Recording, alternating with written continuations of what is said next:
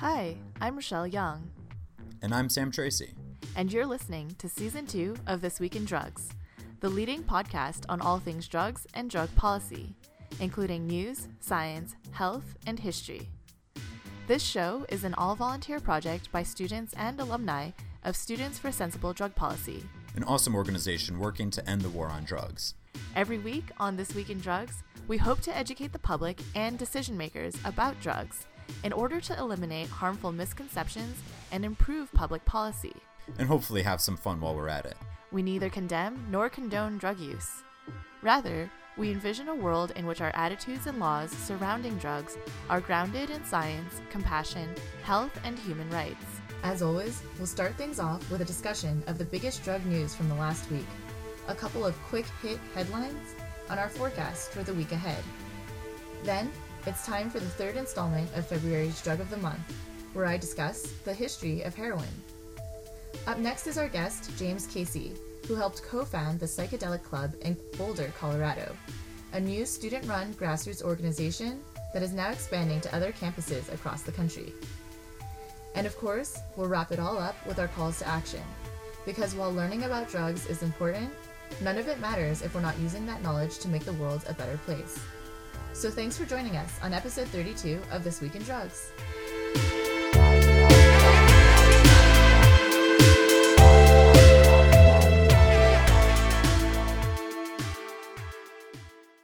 And now it's time for this week's Weekly News and Forecast, where Sam and I will give you updates on the biggest uh, headlines this past week from drug policy, and also give you a preview of things to look out for in the next weeks. So what's our first story, Sam? All right, so our first story this week is that uh, in Colorado, which is now illegal marijuana sales for over two years, new data on marijuana D U Is just came out, and things are actually looking pretty good.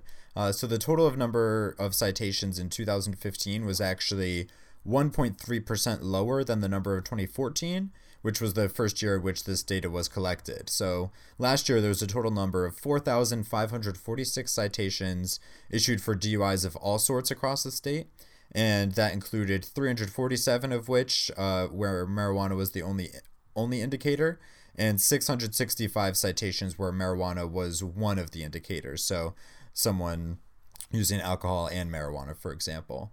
And so since this is just collected, I don't want to rush to, to any conclusions too quickly, but it does really counter prohibitionist fear-mongering that we'd see these huge increases in D U Is after legalization passes.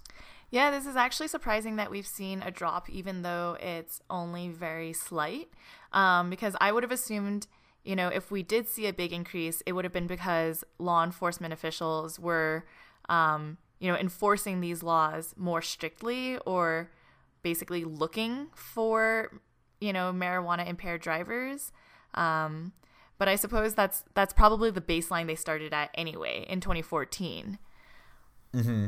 And it is interesting, too, because there's actually uh, are some a lot of regional variation here. Um, and so while there was an overall statewide drop, uh, there was uh, in Larimer County, Uh, where one of the sheriffs is actually the uh, one of the leading prohibitionists who is party to one of those lawsuits in which it's trying to get Amendment sixty-four overturned in federal court. Uh, so in his county, uh, there was actually a pretty huge increase over over from two thousand fourteen to two thousand fifteen. Uh, in, in twenty fourteen, it was ninety-one citations, and that jumped up to one hundred thirty-five last year. Um, and so in that case, I think it is really that the sheriff is devoting a lot more resources to this and telling his officers to uh, to focus on marijuana D U Is, probably at the expense of, you know, focusing on other things. That's really interesting, because I remember reading that article about that specific sheriff, too.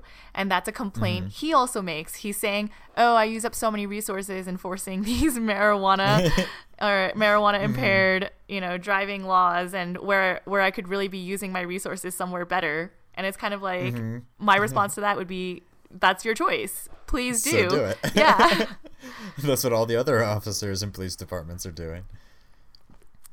Mm-hmm. And I also wonder if this does have anything to do with marijuana users getting better educated and safer about their consumption too, whether that's people listening to public education campaigns that recommend not driving after consuming, or people just getting to know what their own personal limit is. Say if someone was a very uh, novice, if someone wasn't buying on the black market and became a consumer after uh, after legalization, they might not have known their limits as well and gotten into some bad situations uh, when they first started using. But now after they know, maybe it's uh, a lot a lot better, and uh, having people know when not to be behind the wheel. And of course, the underlying problem with all of these citations is still that um, scientifically, we don't have an accurate way to measure actual impairment. So in Colorado, mm-hmm. there's a five nanogram rebuttable presumption that if you have more than five nanograms of T H C uh, in your per milliliter of blood, mm-hmm. I believe, uh, then yeah. you're assumed to be impaired, even though, you know, for regular or heavy users like medical cannabis patients, uh, they may have a baseline mm-hmm. level of more than five nanograms in their blood at all times without being intoxicated. Mm-hmm. So moving on to our next story, this is a marijuana-focused one too, and I kind of think we have a marijuana heavy episode this week, but once mm. in a while it can't be that bad. um yeah. So this one is focused on Australia and their infamous Stoner Sloth anti-marijuana campaign, uh which we have discussed on the show previously. Um so a recent public information um request was filed um showing that that campaign cost taxpayers about two hundred fifty thousand uh, U S dollars. So the report found it cost about three hundred fifty thousand dollars in Australian dollars, but converted to U S dollars, that's two hundred fifty thousand dollars, um, and mm. involved about two hundred sixty-five staff hours to produce, um, which amounts to about thirty-eight days of full-time work. Um, so about a third of that money was spent on research on the effectiveness of cannabis education programs and market research. Um, and the member of parliament in Australia who actually filed the public information request that revealed these costs, uh, her name is Doctor Marine Faruqi, is quoted saying, quote, "It is baffling and frankly quite depressing that the New South Wales government wasted this much public money and hundreds of po- hours of public service time on such a poorly conceived idea." Um, and I think Sam and I both agree that... Uh, it couldn't have been better stated. Uh, sh- she's mm. absolutely right. Like, um, just like some other recent anti-marijuana campaigns that we've seen here in the U S, uh, this was completely ineffective at accomplishing the goal of reducing adolescent use of marijuana, um, and mm-hmm. that it's frankly surprising that they did any research whatsoever. Um, yeah, uh, very surprising that a, a, a full third of it was spent on the research on these... Uh... on how effective these programs are, just because you'd think that they'd be a bit more effective after doing all of that research. Right. But... and then and uh, somehow their conclusion was that uh, uh, uh, teenagers would respond positively to like this cartoon, this like stuffed mascot animal that is really mm-hmm. um, condescending yeah. uh, to young adults. Um, so I thought Doctor Faruqi's quotes were so on point that for the rest of my update, I'm just going to read you what she said because I don't really have anything else to add. So mm-hmm. she continues, "Looking at the sixty thousand dollars plus spent on market research alone, you'd think they would have had a better idea about what actually might have connected with people. Instead, the Baird government," Baird being the uh, um, person in charge of the mm-hmm. of New South mm-hmm. Wales, uh, the Baird government became the laughingstock of the world as the now infamous sloth made international headlines for all the wrong reasons. Faruqi said the campaign was doomed to fail because the New South Wales government refused to take an adult approach to drugs or drug use that didn't infantilize people or talk down to them. "We're in dire need of an informed and evidence-based drug debate in this country," she said. So Doctor Faruqi really should be like the mascot of our show, basically. Mm-hmm. Absolutely. And maybe, uh, I, I mean, I'm not sure uh, what sort of doctor she is, but maybe she should be involved in whatever the next ad campaign is, and if she does anything with substance use, because it sounds like she might actually have a decent idea of uh, of what would actually work in this kind of situation. Yeah, absolutely. Well, if it makes Doctor Faruqi feel any better, um, how much they spent in Australia is just a fraction of how much um, you know, more recent anti-marijuana campaigns here in the United States have costs. For example, uh, Colorado's Don't Be a Lab Rat campaign, which came out, I want to say, in twenty fourteen, which was targeted at uh, teens not becoming like an experiment in marijuana drug use, and involved mm-hmm. large cages that are reminiscent of uh, jail cells, cost Colorado taxpayers two million dollars. So about four times how much the Sloth campaign cost. Um, and the Partnership for a Drug-Free America emoji campaign, um, we're not sure of the costs of actually producing that campaign or how much research they put in, but they mm-hmm. did receive eight million dollars in free ad space. So, um, you know, oh, wow. two hundred fifty thousand dollars is starting to look a lot more reasonable as far as, you know, money wasted on worthless anti-marijuana campaigns. mm-hmm. And so for our next story, we're actually getting a, away from marijuana a little bit. And this one is that a new poll released by the Drug Policy Alliance has shown that South Carolina primary voters are actually pretty progressive when it comes to drug policy reform. And so fifty-nine percent of voters support decriminalizing all drugs so that people caught with illegal drugs are not arrested and are instead offered treatment. And this actually jumps up to seventy-five percent when you're only looking at Democrats. And uh, among larger voters, again, sixty-five percent believe that drug abuse should be treated primarily as a health problem, and that includes strong majorities of both Republicans, Democrats, and independents across all age groups. And then a whopping seventy percent said that substantially reducing the number of Americans in prisons uh, is an important issue. And uh, I thought that this one was actually really interesting, too, because uh, among Democrats, sixty-one percent said that they'd be more likely to support a presidential candidate who promised to prioritize downsizing prison populations. And which is exactly among Democrats, right? Which yeah. is exactly what mm-hmm. uh, Senator Sanders promised during the debate last week. Uh, he mm-hmm. said he wanted to bring down uh, American prison populations to the average of the rest of the world, which mm-hmm. alone means uh, releasing half a million nonviolent yeah. drug offenders. So I believe would be a really big deal. Yeah. Mm-hmm. Um, yeah, so if there's one candidate who is the candidate against mass incarceration, it's absolutely Sanders. So I'm wondering if uh, this will go a long way in in helping him win that primary that previously people thought he had pretty much no chance at, but now is actually looking to be a lot closer. Right. You know, that fifty-nine percent figure of voters supporting decriminalizing all drugs um, is mm-hmm. really very surprising to me, because it's not just it's not just like close to fifty percent. It's well over fifty percent, um, mm-hmm. considering, you know, that South Carolina is a relatively conservative state. And also yeah. considering that there are no laws at all in this country right now that decriminalize all drugs, or only one mm-hmm. that contemplates doing so. Yeah.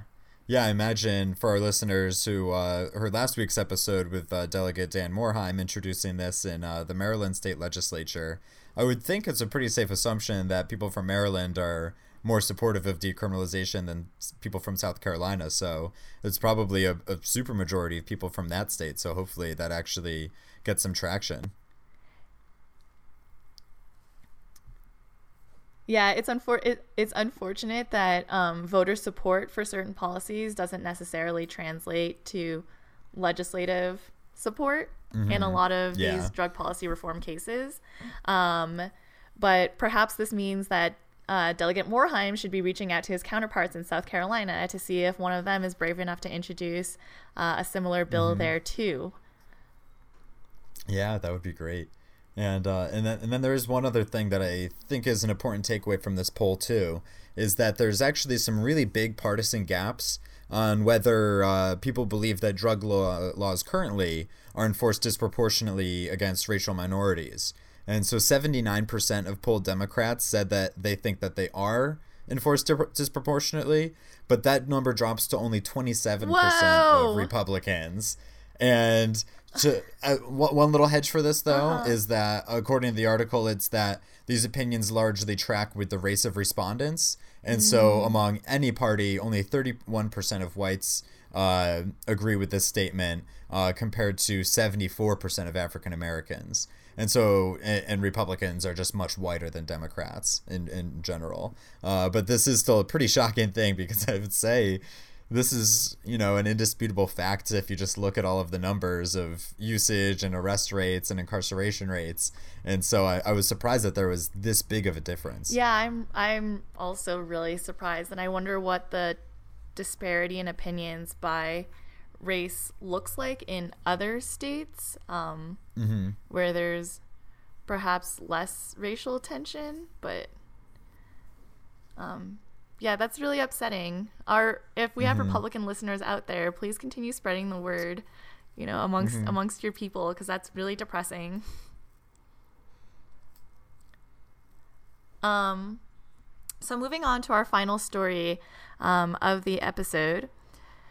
According to a study at the Johns Hopkins University Bloomberg School of Public Health that was published this past week, non-medical use of Adderall and generic versions of the A D H D drug increased by sixty-seven percent among adults between two thousand six and two thousand eleven.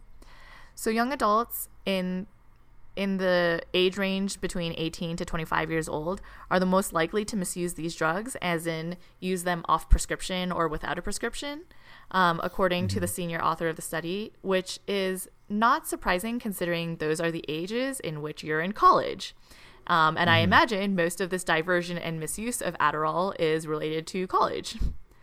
Mm-hmm. So the number of emergency room visits involving Adderall misuse also increased from eight hundred sixty-two visits in two thousand six to one thousand four hundred eighty-nine in two thousand eleven, oh, wow.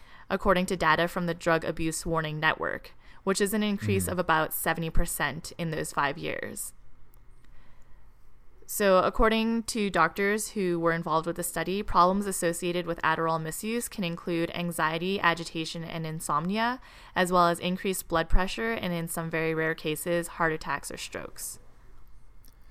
Wow. I, I'm really shocked at how large of an increase we've seen just uh, from two thousand six to two thousand eleven, and I'm curious of uh, when we'll be able to get some more updated numbers to see what things are looking like in two thousand fifteen of just that there – there's so much reporting about, you know, the heroin overdose epidemic, and obviously that's a, more important in many senses because it is something that's actually killing a lot mm-hmm. of people.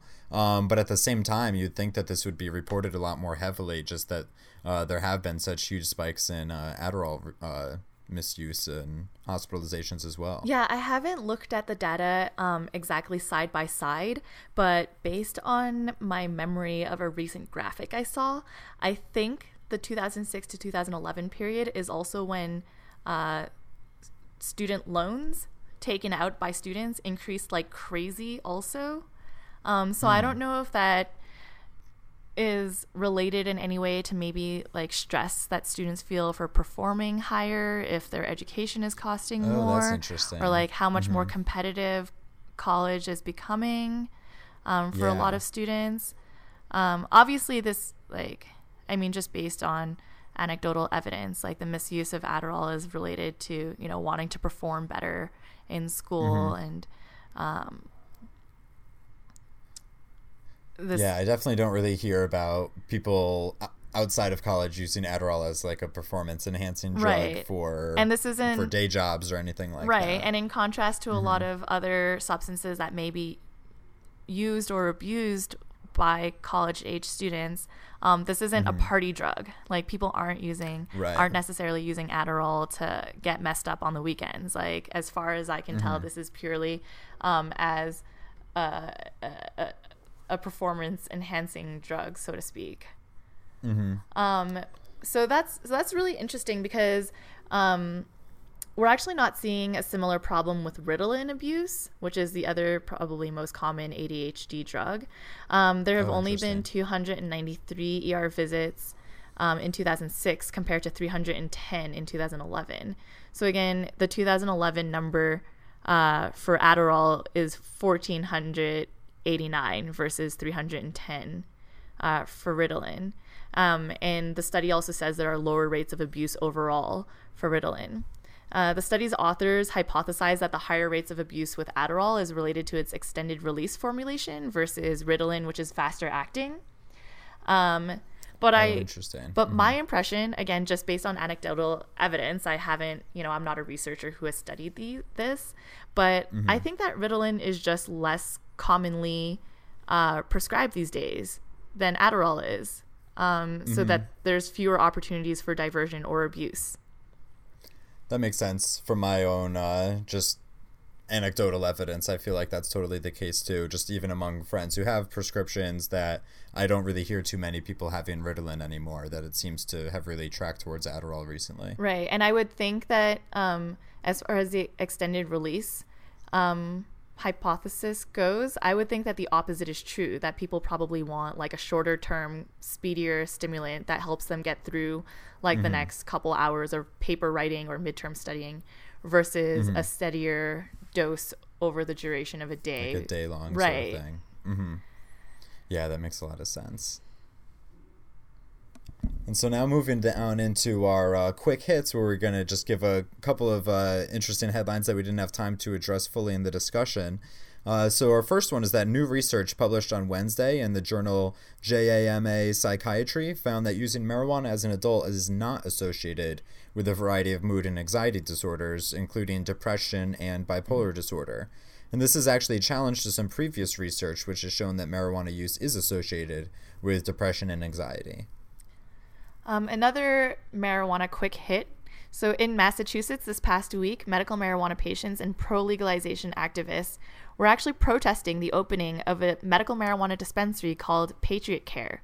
And that's because a lobbyist affiliated with the dispensary named Dan Delaney is also working on an anti-marijuana campaign opposing the campaign to regulate marijuana like alcohol in Massachusetts. Patriot Care, the dispensary, is desperately trying to distance itself from Delaney's anti-legalization activities. Um... But I don't think it's working. Mm-hmm. And for our next one, uh, the D E A is now concerned with overprescription and diversion of not just opiates, but also opioid withdrawal drugs, such as buprenorphine. And at least one Pennsylvania doctor has been indicted on two hundred thirty-seven counts related to prescription of buprenorphine. And allegedly, there's such a high demand for the drug that doctors are asking for cash for the prescription. Um, and for our final quick hit, a new report... Um, states that the cannabis industry makes up about one percent of the co- country's electricity use, and that jumps to three percent of electricity use in California. So this has been steady for the, pa- for the past three years approximately. Um, and some jurisdictions um, have actually already taken steps to reduce the impact of cannabis cultivation on the environment, such as the hippie mecca of Boulder, Colorado, Um, which several years ago implemented a renewable energy offset program for marijuana growers. This um, this ec- extreme use of electricity by the marijuana cultivating community um, is going to be an ongoing challenge as more states legalize m- marijuana, but require its cul- cultivation to be done indoors, um, because indoor growing obviously takes up more electricity mm-hmm. than outdoor growing. And now moving down into our weekly forecast, a couple important things coming up this week is that uh, tomorrow, February twenty-second, the two state agencies that oversee packaging and labeling of marijuana products in Oregon will be holding a workshop for producers. Officials from both the Oregon Liquor Control Commission and the Oregon Health Authority will be providing an overview of the rules for labeling as well as the pre-approval process for medical and recreational packaging. So if you're involved in the Oregon marijuana industry or just curious about how it all works, uh, this will be a really informative event, and we've got a link to it on our website. So for our final forecast this week, it will no longer be a forecast to the future once this episode airs. But as of the time uh, Sam and I are recording today's news segment, um, we don't know the results yet. So we thought it was important to flag for you listeners. So on Friday... the Vermont Senate is set to vote. So the full Vermont Senate is set to vote on the legalization of marijuana. Hopefully, given how much support this bill has received, even from the governor of Vermont, that it passed by the time you guys are listening. So um, as a reminder, if this bill is approved by the Senate and then moves on to the House and receives uh, full approval there too, Vermont will become the first state in the country to have legalized marijuana through the legislative process rather than by ballot initiative. So, um, you know, when you listen to this episode, if you haven't heard yet, go check out Vermont's legalization bill and, um, uh, see for yourself whether it passed or not. We're crossing mm. our fingers on this one. Hopefully we'll be reporting on it on a successful passage in next week's episode. And so that actually wraps up uh, the weekly news and forecast for episode thirty-two. Um, and as we always say, there's so much going on. Uh, we, we've We're, we pay so much attention to all of the drug policy stories that are going on, but since there's so many of them, we do really appreciate it if you send us any stories that you come across or any events that are coming up that you think would be worth including in the forecast. Uh, so if you want to do that, you can just shoot us an email at this week in drugs at gmail dot com, and you can also message us on either Facebook or Twitter. And so uh, please uh, send some stories our way.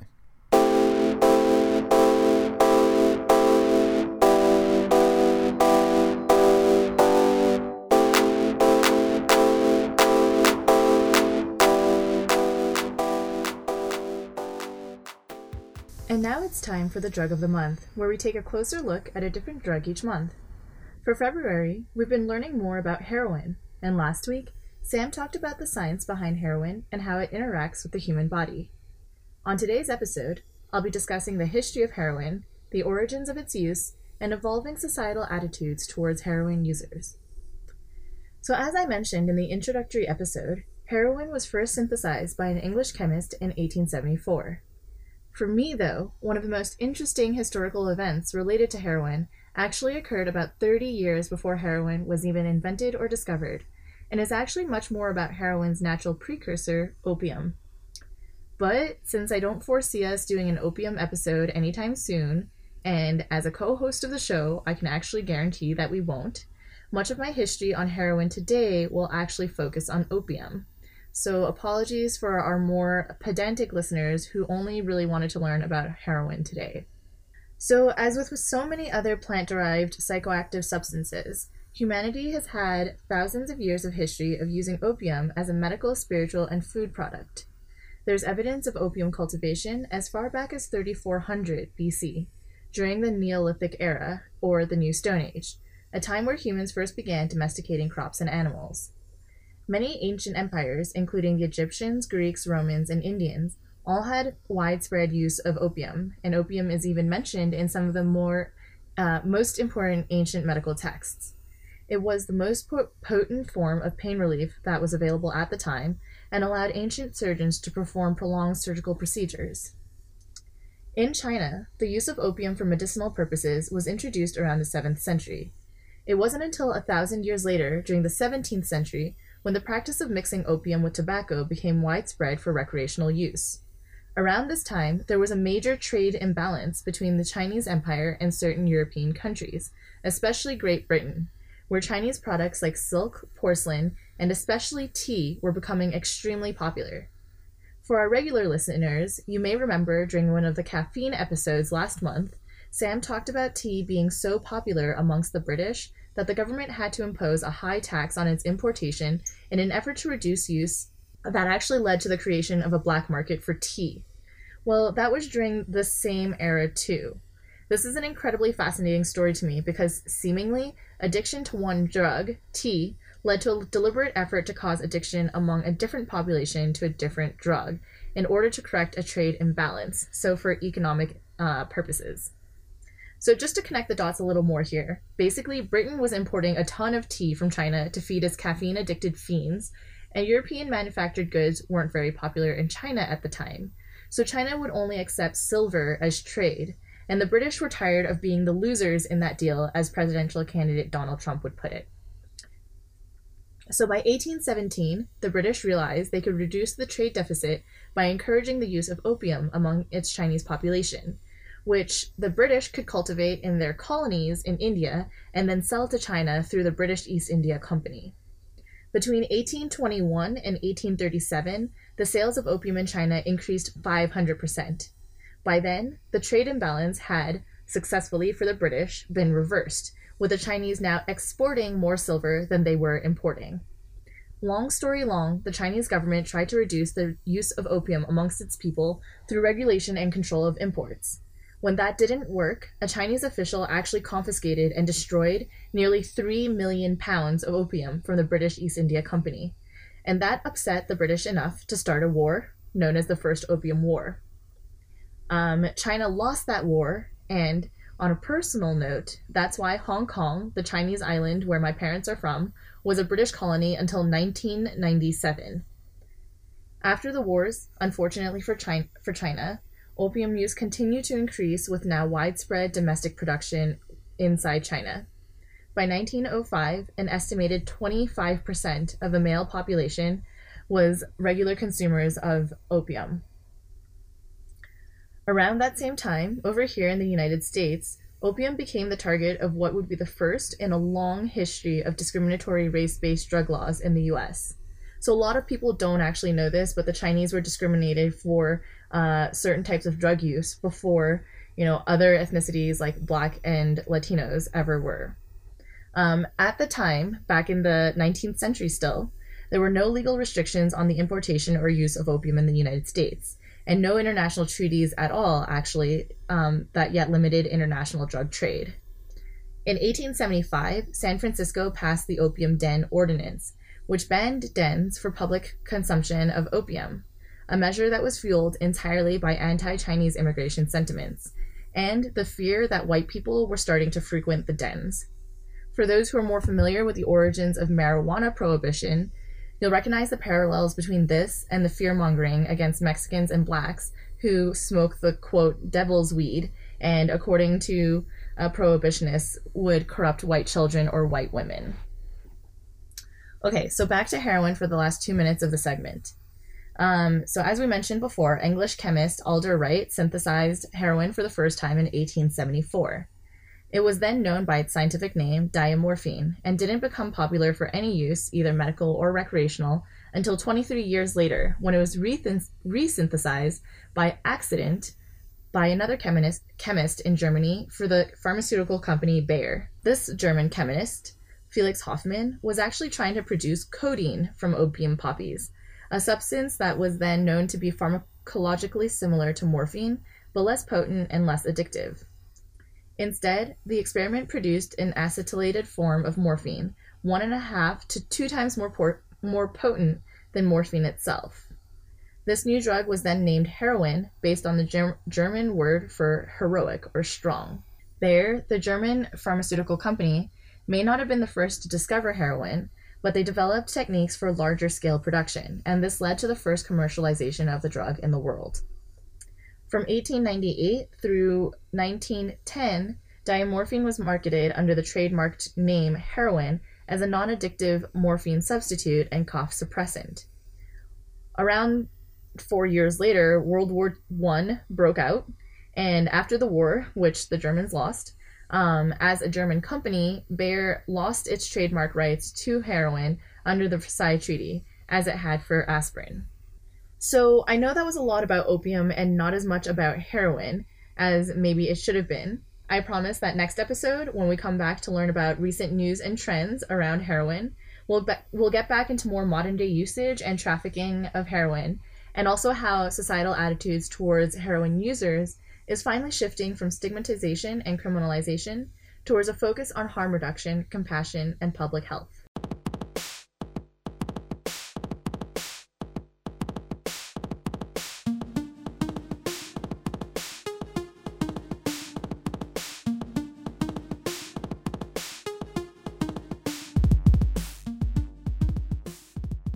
And now it's time for a roundtable discussion where we bring together some of the brightest minds in drug policy reform to talk about the biggest issues facing us today. And for today's episode, we're going to be discussing The Psychedelic Club, a grassroots organization dedicated to ending the negative stigma surrounding the use of psychedelics, with its president, James Casey. James, thanks so much for coming on. Hey, thanks for having me.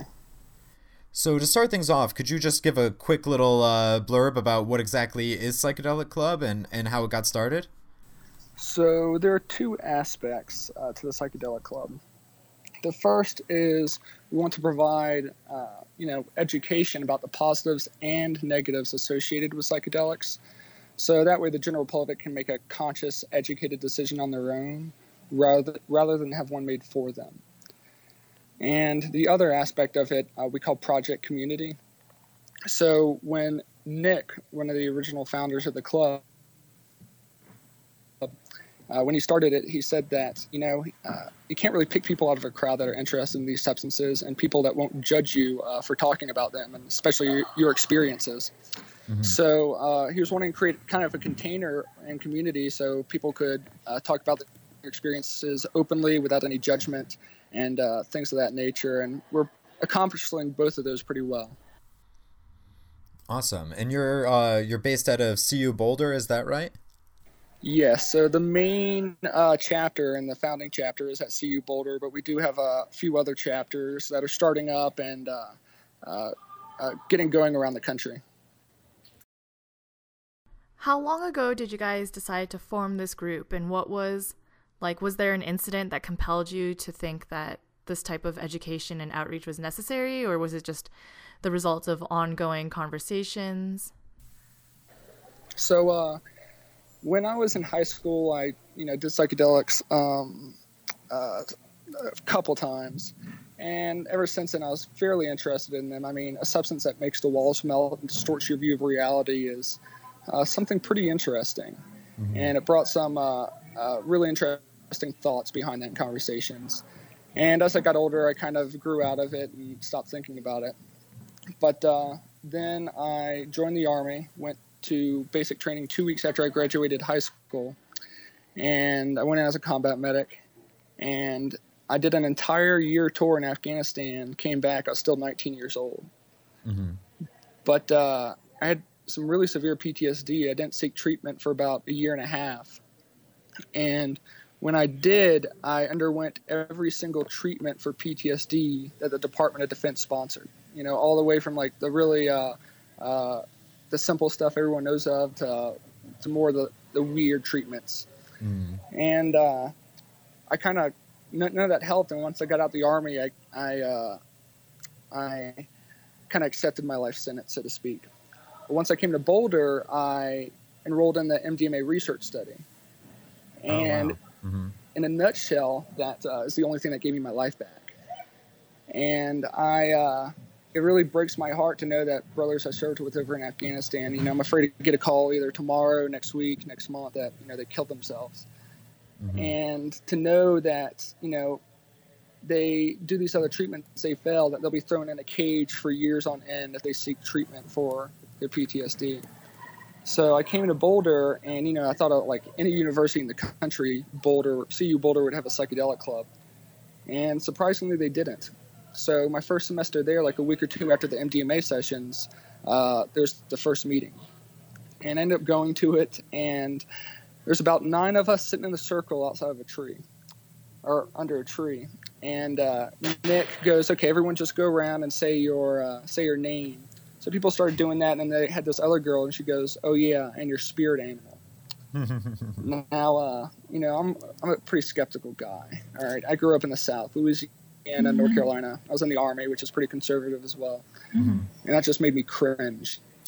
After the uh, meeting, I went up to Nick. I'm like, "Listen, man, uh, I got real world experience. You know, when I was in the Army, I was around all these different people that uh, that um, you know had different political beliefs, different uh, religious beliefs. You know, I know what they wanted to hear and what they don't want don't want to hear.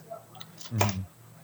So I uh, so you know, I can I can talk to these people. I can interact with them." And that's, and he thought that was a great idea. And I got involved ever since, and me and him just created something beautiful that became a lot bigger than either one of us would have imagined. Mm-hmm. Yeah, that's really interesting as far as the, uh, the the origins of the group there and your own experience, because I had realized that you were uh, in the Army from a couple of the talks that you had uh, given, and I saw some clips on YouTube, but I didn't realize that you had gone through the uh, the M D M A-assisted uh, therapy in those trials. And so I was wondering if you could, uh, I, I'm sure a lot of our listeners have heard of those before, uh, but if you could talk a little bit more about that. Was that the one, was that organized by, by MAPS, or was that a different uh, a different study? Yes, it was organized by MAPS. Great. And, uh, oh, I'm sorry, go ahead. Oh, just uh, if you could talk a little bit about what exactly that looked like. Was this uh, uh, multiple sessions spread out over a matter of time, or, or what sort of timeline were you looking at, and what, what, what was the experience like? So there are three sessions total, and they're spaced out about roughly a month apart. And what's really interesting about uh, the M D M A trials is you know, uh, with different treatments, whether it's uh, talking to a psychologist, getting prescribed meds, you know, these uh, treatments last months, years, if not a lifetime. Mm-hmm. Whereas this M D M A therapy, it's three sessions and that's it. You're done. Mm-hmm. And, you know, what it really helped me to do was process this trauma that I had uh, previously become numb to.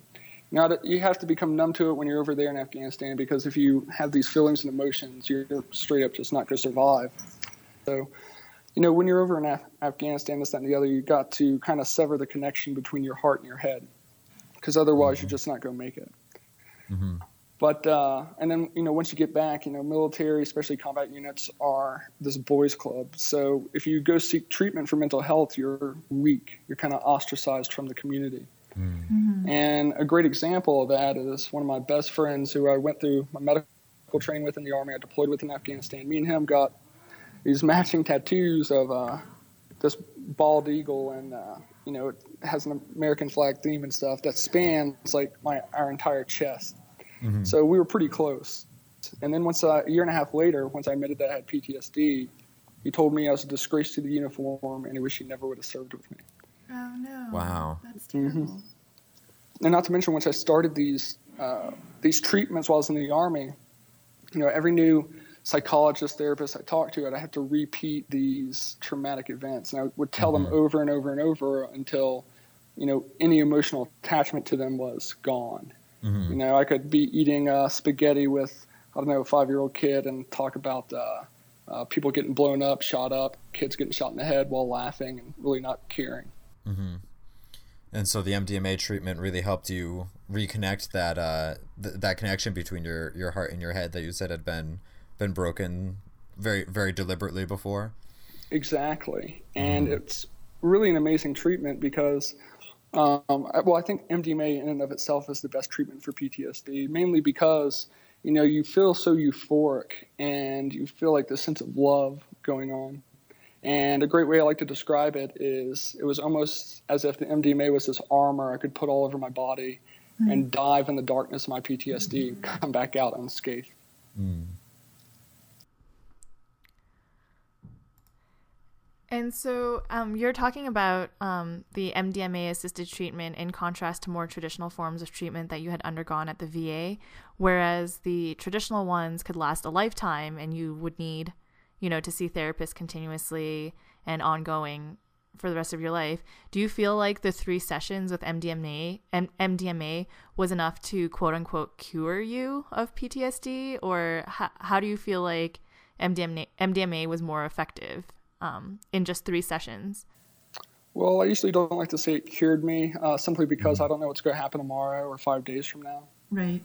But uh, yeah, with, with the other treatments, I mean, it's just, it's pretty much Band-Aids. I got a good friend called Ryan LeCompte. He's a former Marine and is the head of this organization called Veterans for Entheogenic Therapy.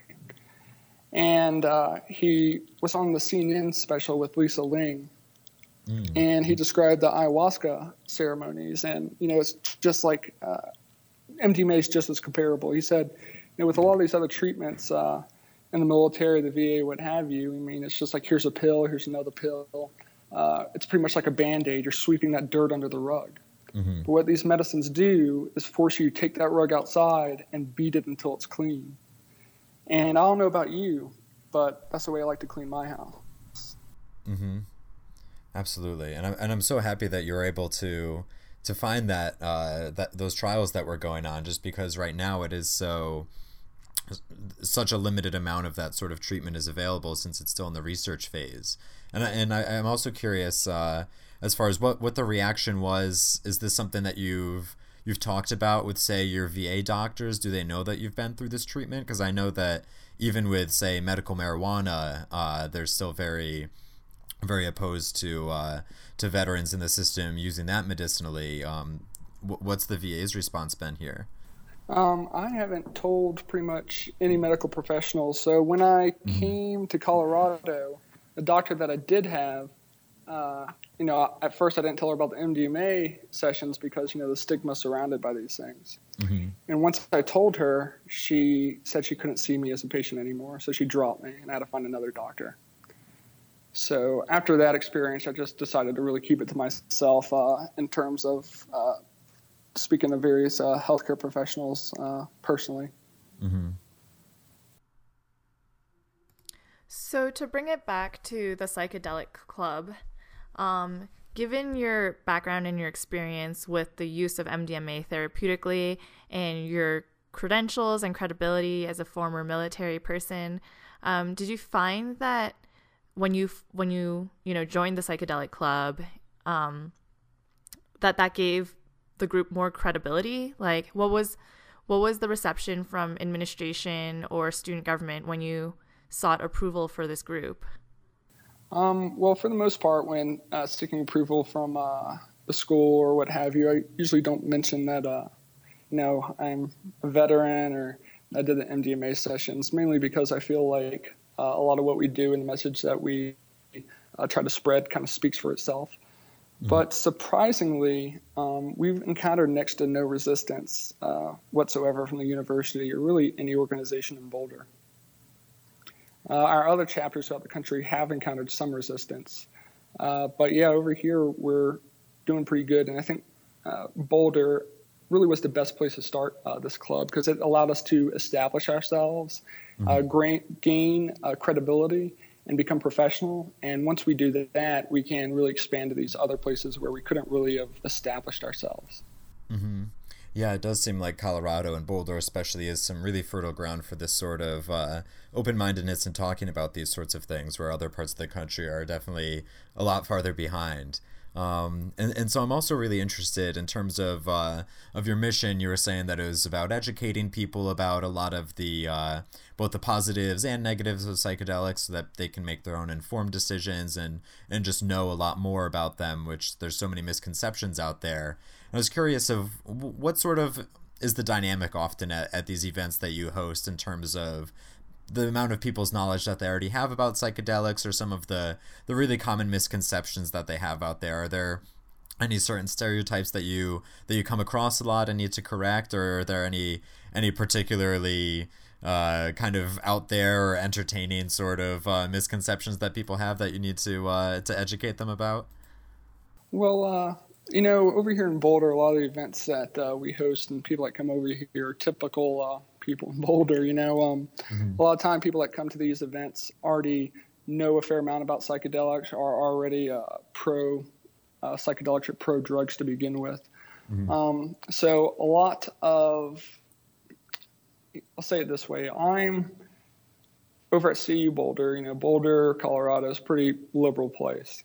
Mm-hmm. Um Like I said before, I grew up in Louisiana, North Carolina, was in the Army. So I'm I'm a conservative Christian. A lot of the opposition I've mm-hmm. faced is with my family or with the church, which I'm really thankful for because it makes me, it kind of forces me to know what I'm talking about and mm-hmm. to back up a lot of my uh, arguments with evidence. And a lot of the misconceptions are just, you know, things that uh, we all learned as kids in the D A R E programs, you know. Um, if you take L S D, uh, you'll, you might end up thinking you can uh, fly and jump off a building. You might think you're a fish and end up drowning in a pool. M D M A mm-hmm. puts holes in your brain, stored in your spinal cord, blah, blah, blah, blah, blah. So, and I don't really blame these people because, you know, that's what we learned. You know, that it's, that's kind of what's been forced down our throats for so long. And it's really hard to accept uh, new scientific uh, evidence that's coming out and to accept like these different philosophies. So a lot of time when I'm trying to do these awareness events and give talks and whatnot, I more so try to uh, uh, focus on uh, the harder people to reach, you know, conservative Christians. So when you do these events or when you're doing outreach, do you ever have students um, who are perhaps interested in psychedelics, have heard from friends who have experienced it or have had positive experiences, but aren't sure about being first-time users themselves? Like, do you ever have people say, like, you know, I'm interested in, in trying, but I don't know, I'm scared. And what would you tell them? Uh, yeah, we do have a lot of people like that. And um, and that's another great thing about having a lot of these people that are pro-psychedelics and already, you know, uh, know a lot about them is it's not just me telling them. It, they have uh, resources on all sides of them that can uh, answer their questions. And we also, through the club, try to provide these opportunities for people that are interested in trying things for the first time or interested in doing things safely. So, for example, we do substance testing for students. And uh, that's turned out really well. We don't get the uh, substances or the drugs uh, from them and test them, you know, because that's illegal. Mm-hmm. But we have these test kits and we rent them out to students so they can do things, do whatever mm-hmm. they want on their own time. And I'm really grateful we've been doing that, because last year, a majority of the M D M A that we tested wasn't M D M A at all. It was actually meth. So, oh, wow. Yeah, exactly. So a lot of these, uh, uh, n- you know, uh, news stories that have been happening, encou- encounters with police and whatnot, mm-hmm. I mean, it makes you makes you question if uh, the guy that was on acid, was he really on acid, or was he on some research chemical that no one knows anything about? That guy that was on M D M A, mm-hmm. was he really on M D M A or was it meth? Right. Yeah. And, and another uh, thing that we do as well is we got this uh, uh, thing called trip sitters. So mm-hmm. if you decide to take a heroic dose, if you decide to do anything you've never done before, we got a group of student volunteers that uh, have been trained uh, to kind of hold space, and if things get too difficult, help you through that, uh, you know, keep you from making any stupid decisions. And when I say they've been trained, there's this organization called the Zendo Project. Oh, yeah. Mm-hmm. Nice. We, we've actually about, had some folks from the Zendo them. Project. Mm-hmm. Oh, fantastic. Yeah, we uh, – so for uh, the listeners that don't know, they're this national organization that provides psychedelic support at music festivals like Burning Man, Africa, Burn Down in South uh, Africa, uh, mm-hmm. go to Costa Rica, what have you. And uh, one of the uh, harm reduction uh, coordinators uh, with MAPS and the Zendo Project comes out about once a semester and hosts a workshop on how to get uh, – on and teaching uh, the people that go these different techniques to handle these situations, whether they're happening to themselves or happening to other people. Mm-hmm.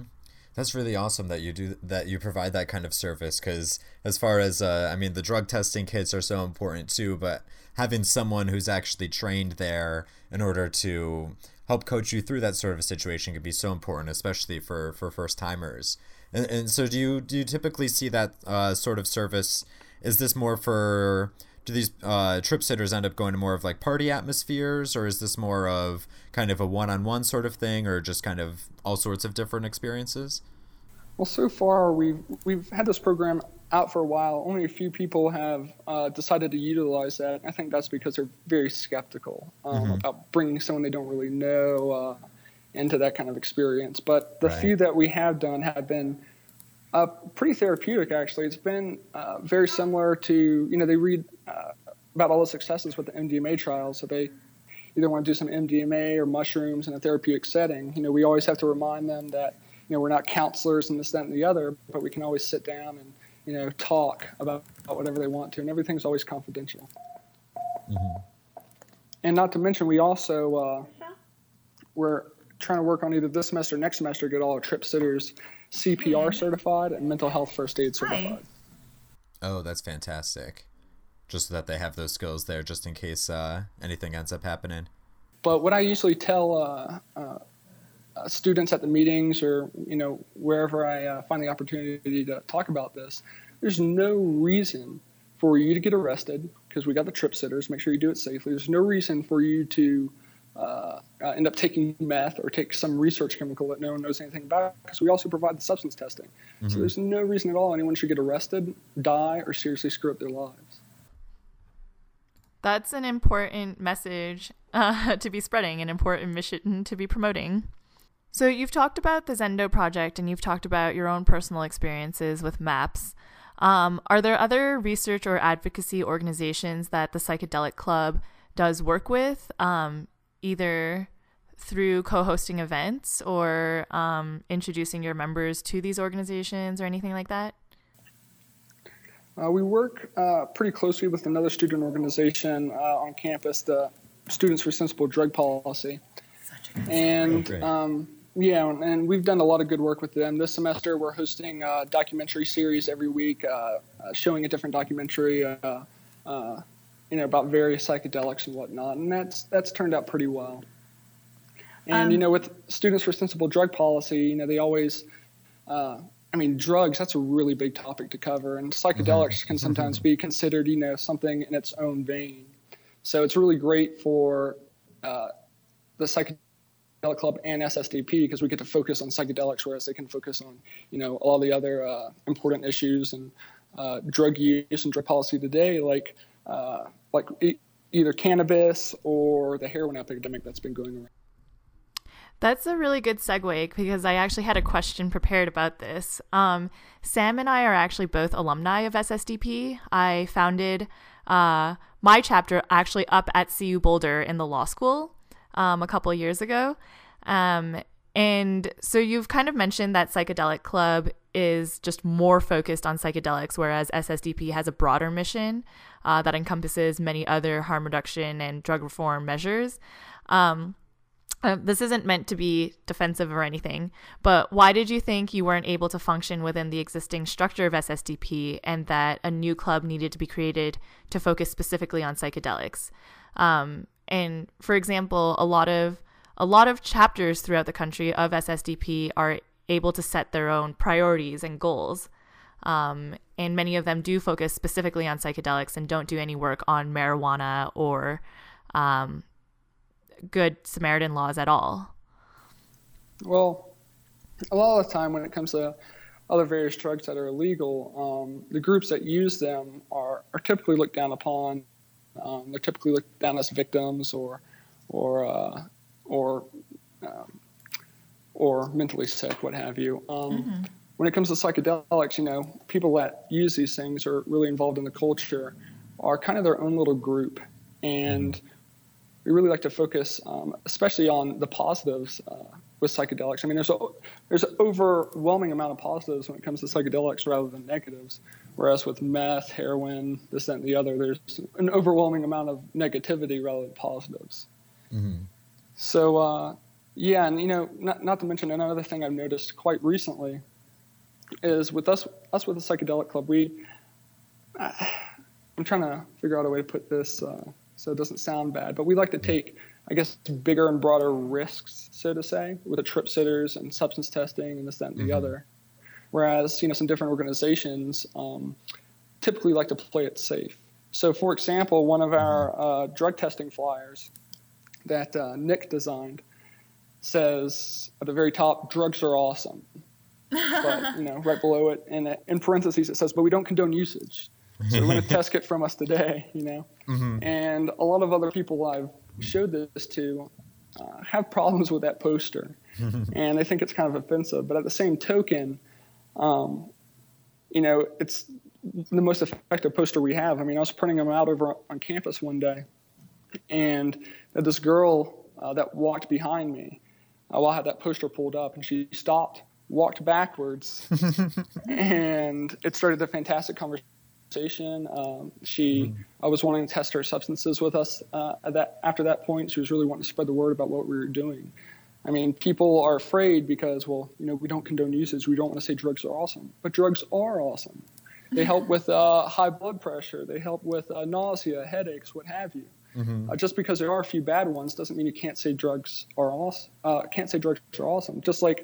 I mean, are we not allowed to say people are awesome because there's some murderers and rapists as well? Yeah, that is a really good point. And I, and I do also appreciate that of the idea that as an independent organization, in a lot of senses, you're able to take a lot of larger risks um, than, say, being affiliated with a, a national nonprofit organization that has a, a bit of um, certain restrictions in certain senses, even though we do always try to give our chapters a lot of a lot of freedom there.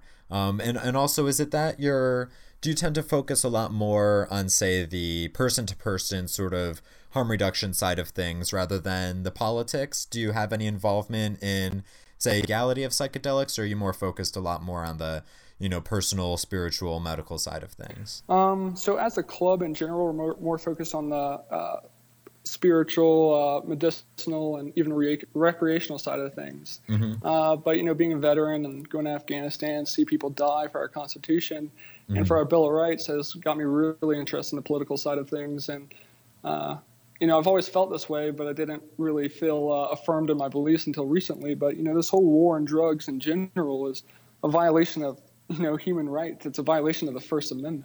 Mm-hmm. So it's something I've become really passionate about and really want to spread the word about, especially when it comes to politics. That's great to hear. I mean, now that since you're located in Colorado and so am I, maybe this opens the door to working on some more psychedelic um, oriented legislation together. Exactly. And if anything's too risky, y'all don't have to take a risk. I can just uh, pawn it off on us. That's a great strategy.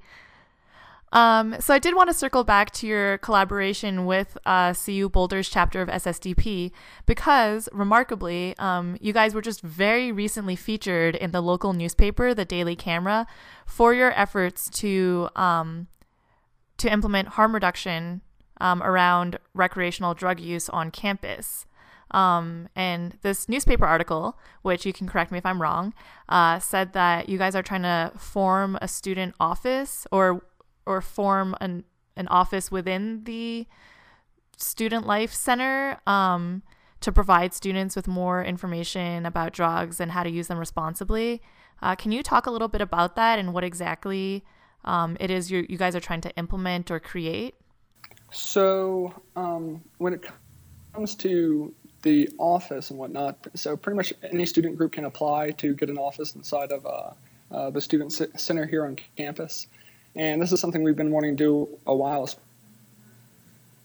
especially with S S D P, because, you know, the, the only time we can uh, really spread awareness uh, or education or what have you about, you know, these substances is when we do events, which takes a lot of time to plan, when we uh, set up tables on campus, which, again, we got to work around uh, our classes and uh, what have you. We're pretty restricted. But with the office, one, that would make us look a lot more uh, credible, a lot more professional.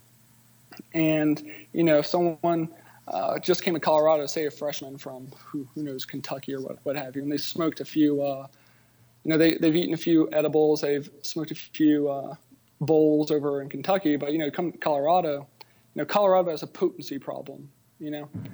And since people smoke uh, a lot more often, especially since it's legal here, marijuana is a lot more, uh, uh, is a lot stronger, has a higher T H C content.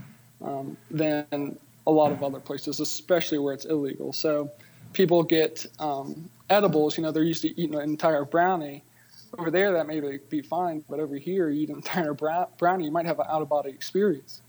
Mm. So, you know, if we create this office, you know, got some freshmen come in, they can stop by, stop by, uh, uh, you know, uh, the S S D P Psychedelic Club office, get some informationals on edibles and marijuana. marijuana, make sure they can do it safely. If they do other substances, they can uh, rent a test kit from us there. And pretty much there's someone always there to be able to answer any questions uh, for students or anybody else that's on campus about these substances. That's a really, that's a really great and important idea. I'm wondering, what has the reception been from the administration? Because now you're not just... Um, you know, spreading objective information, it kind of starts to look more like you're helping people do drugs, which I feel like that's a very fine line between providing information and like, and helping people do drugs. Have you had any pushback on the, the office piece specifically? Uh, no, not really. Uh, I've even mentioned to, to uh, the, the office that deals a lot with student organizations on campus. And I've talked to them a bit about what we do with the trip sitters and substance testing. And again, no real pushback. Another really interesting thing as well when it comes to this, uh, you know, the, the thought of enabling is last semester I had a meeting with a training, training sergeant for the C U P D, you know, the campus police. And last semester there was this student called Samuel Forgy. He ended up taking uh, what was believed to be some L S D, freaking out and try to kill two other students. The cops got called. Cops ended up uh, shooting them down, killing them. Really unfortunate incident. But it's mainly, it, it's a lot of it has to do with the fact that, one, there's people around him didn't know how to handle the situation, mm-hmm. and neither do police. And, uh, you know, we were wanting to provide, uh, provide that training for uh, law enforcement, the psychedelic harm, training, uh, harm prevention training from the Zendo Project, and they seemed pretty open to that. And during that conversation, I, again, mentioned the substance testing and the uh, uh, trip sitters to uh, one of the police officers. Mm-hmm. And she thought it was a great idea. No resistance from law enforcement either. That's amazing. Wow. Yeah. And uh, the, the answer she gave me, she goes, listen, I really don't care if you do drugs. Um, pretty much what we want to do is have the community take care of themselves, because mm-hmm. people can use drugs responsibly and not harm anybody. But if you use them irresponsibly, then all of a sudden it's our problem, mm-hmm. and they just don't want it to be their problem. And, you know, uh, this was a big issue uh, with a heroin e- epidemic in, like, what, the eighties or something like that, when they started giving free needle or clean needles uh, to heroin addicts. I mean, for the longest time, people thought that they were enabling uh, heroin users, but that's not the case at all. You're just making sure they're doing it safely. I mean, if you can't do that, like, what do you go do? Just let them uh, sit there and spread disease on the streets, continue to ruin their lives? I mean, the substance testing is the exact same thing. All we're doing is giving these people uh, uh, opportunities and tools to use safely. We're not encouraging any use, because they are Schedule one substances. Whether they should be or not, it's still illegal. But if you are going to break the law, if you are going to use uh, some substances, then do them safely. I mean, would you rather do some uh, M D M A or not have the substance testing and end up taking a uh, full dose of meth instead? Mm-hmm.